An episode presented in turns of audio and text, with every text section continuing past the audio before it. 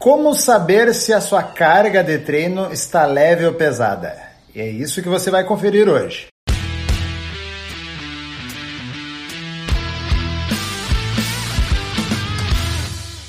Fala pessoal, aqui é Karen Hills. Eu sou o Rodrigo Constantino. Esse é mais um podcast do Conexão Saúde Performance, o podcast que estreita caminhos entre a sua saúde e a sua performance.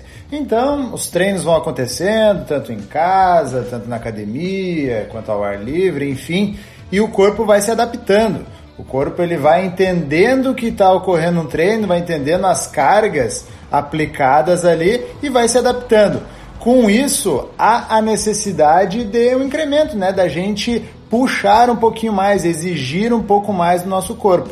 Aí a gente tem que pensar nas alternativas de incremento de carga, saber se está leve, saber se está pesado e o que fazer mediante isso, né, Rodrigo?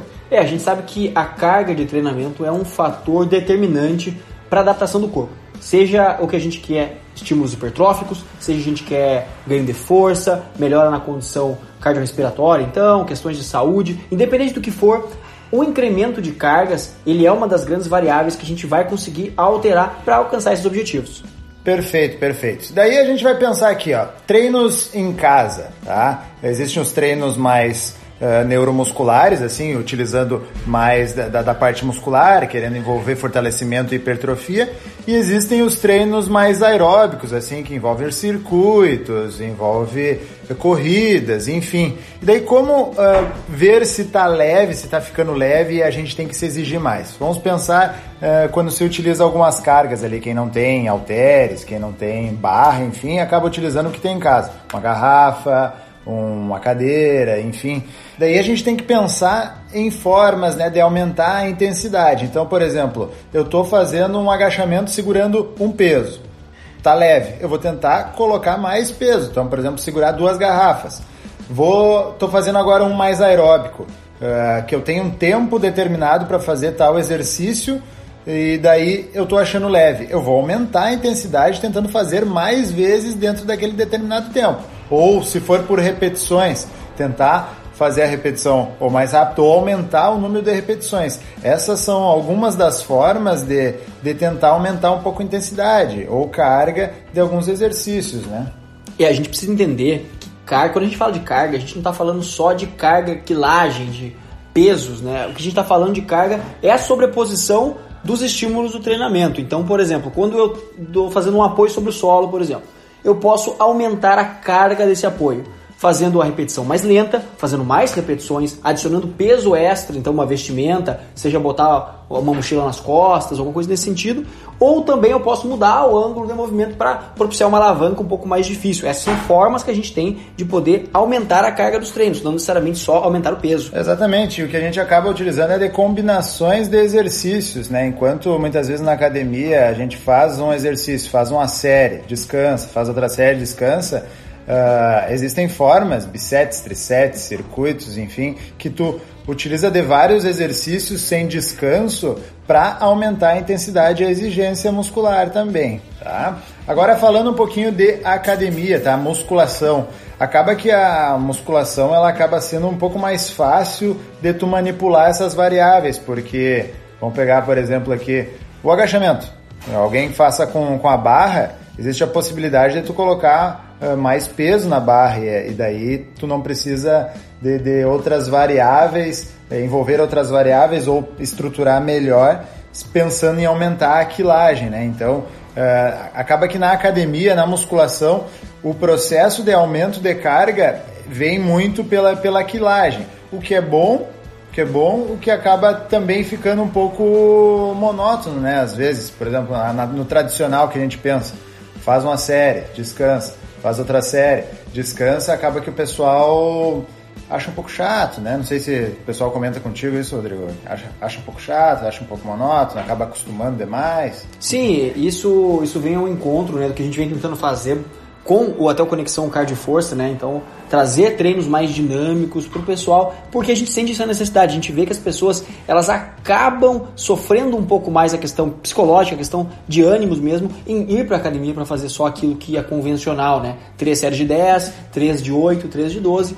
os exercícios na sequência e vai embora para casa, né, fazendo com a mesma carga e tudo mais. Esse processo, né, de aumentar o peso, é claro que ele é muito mais fácil né, de qualquer outro, já que se a gente tiver num, agachamento, por exemplo, eu boto mais uma anilha de cada lado e eu já aumento a sobrecarga. Né? Mas é importante a gente sempre fazer essa combinação de estímulos para que, primeiro, o treinamento fique menos monótono e mais legal, mais divertido. Essa parte lúdica é muito importante, afinal a gente só consegue ter resultados em algo que a gente faz continuamente. E a gente só faz continuamente aquilo que a gente gosta. E a gente só gosta daquilo que agrada a gente. Então, como a maioria das pessoas acaba optando por atividades mais dinâmicas, talvez seja uma forma boa da gente conseguir variar esses estímulos aplicando essas técnicas. Então, na academia, por exemplo, está eh, prescrito lá na fichinha, três séries de 12 do exercício cadeira extensora lá. Botei cinco plaquinhas.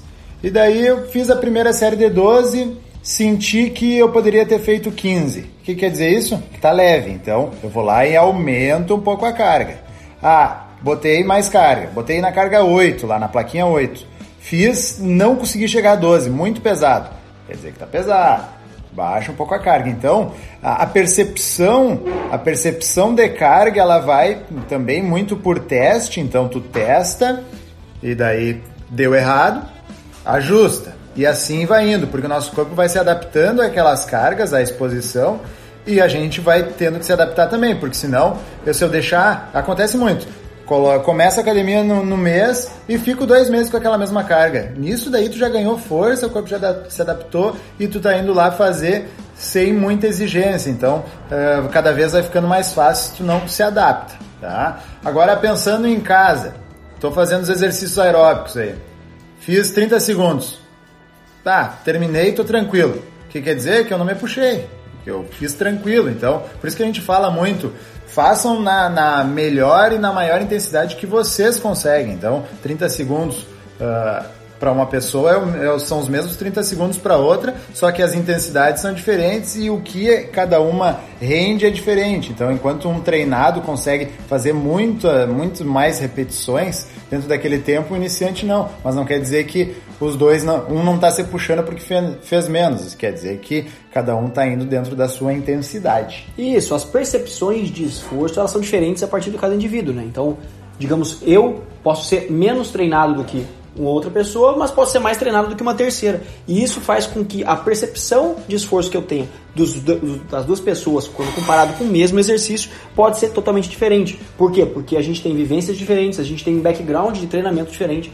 Isso faz com que a gente tenha que ter um pouco de criatividade para tentar interpretar essas variáveis sempre e pensar na melhor forma possível da gente conseguir, então, pensar nos estímulos, fazer os estímulos e então acumular estímulos para que a gente possa ter o melhor resultado possível. É, é muito por isso que o pessoal acaba achando que treinar em casa não, não tem efeito, né? Não gera resultado, porque acaba sendo que em casa tu tem que manipular mais variáveis para fazer com que aquele treino fique mais intenso, porque se eu for transferir ah, o da, aquilo da academia simplesmente para casa, ah, faço uma série, descanso, faço mais uma série, descanso, realmente vai ficar muito mais fácil, dependendo do teu nível de condicionamento. Então, em casa é necessário tu adaptar algumas questões, usar de outros métodos, usar de pré-exaustão, usar de bisete, usar de trisete, eh, combinar exercícios para que o teu treino fique mais exigente e, e fique um pouco mais mais complicado, vamos dizer assim, te exija um pouco mais para realmente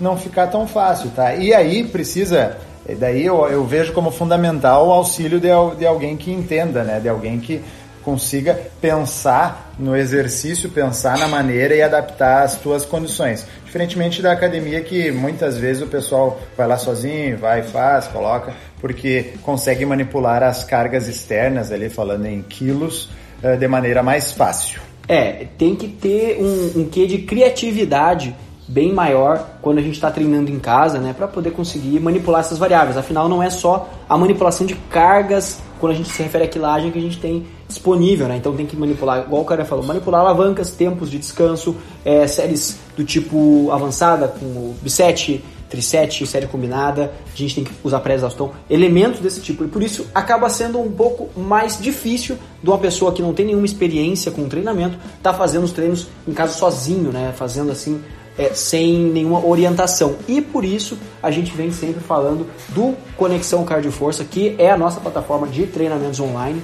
Né? Lá a gente tem lives de treinos todos os dias, essas lives ficam salvas para você assistir depois, para você treinar depois com a gente, tá? É sempre importante. A gente sempre tá fazendo a live com vocês, tá? Temos também lives extras, então durante a semana a gente vai soltando conteúdos extras, lives só de é, membros isolados, então glúteos, panturrilha, live de braço, vai ter um monte de coisa, né? E tá tendo muita coisa, além das fichas de musculação, foi uma novidade que a gente adicionou aí na última semana. Então, as fichas de musculação agora também estão presentes na plataforma para quem gosta de ir para academia, para quem gosta de treinar lá. A gente também tem os treinos com sugestões de periodização para fazer uma, duas, três, quatro, cinco vezes na semana, você que escolhe, tá? E tudo isso é, aliado a dicas de nutrição e ainda conteúdos extras de muita qualidade. Exatamente. E a gente faz aquilo que é muito importante, fazer com que tu se exija, tá? Então, se exija nos treinos e se tá muito fácil ou se tá fácil, desconfia porque não é para ser assim tão fácil, tá? Então é isso, pessoal. Esse foi mais um episódio aqui, trazendo para vocês um pouquinho sobre cargas e intensidade no treinamento, tá? Tanto em casa quanto na, na academia. Assim. Espero que vocês tenham gostado e que ponham em prática aquilo que a gente falou aqui. E para você que nos ouviu até aqui, vai no nosso post do Instagram e comenta o que você achou desse episódio. Aproveita e passa no nosso Instagram, arroba Rios, arroba underline, e deixa uma mensagem legal lá para nós, que energia positiva é sempre muito bom. Para você que está nos ouvindo pelo Spotify, não esquece de clicar no botão de seguir. E se você estiver ouvindo pelo Apple Podcasts ou antigo iTunes, avalie a gente lá com 5 estrelas. Mas isso só se você gostou do episódio. Se você não gostou, você deixa a nota que você quiser. Mas como eu digo sempre, deixa o feedback para nós. Não adianta nada deixar zero estrela lá e não falar nada, que aí a gente não consegue saber o que tem que melhorar. E se você conhece alguém que quando vai na academia nunca sabe se a carga tá leve, se a carga tá pesada, ou se está treinando em casa e não sabe muito bem o que está fazendo, que possa gostar do conteúdo que a gente traz por aqui, compartilha com essa pessoa e ajuda a gente a espalhar esse conhecimento por aí. Esse foi mais um episódio do Conexão Saúde e Performance, o podcast que estreita caminhos entre a sua saúde e a sua performance. Até a próxima. Valeu.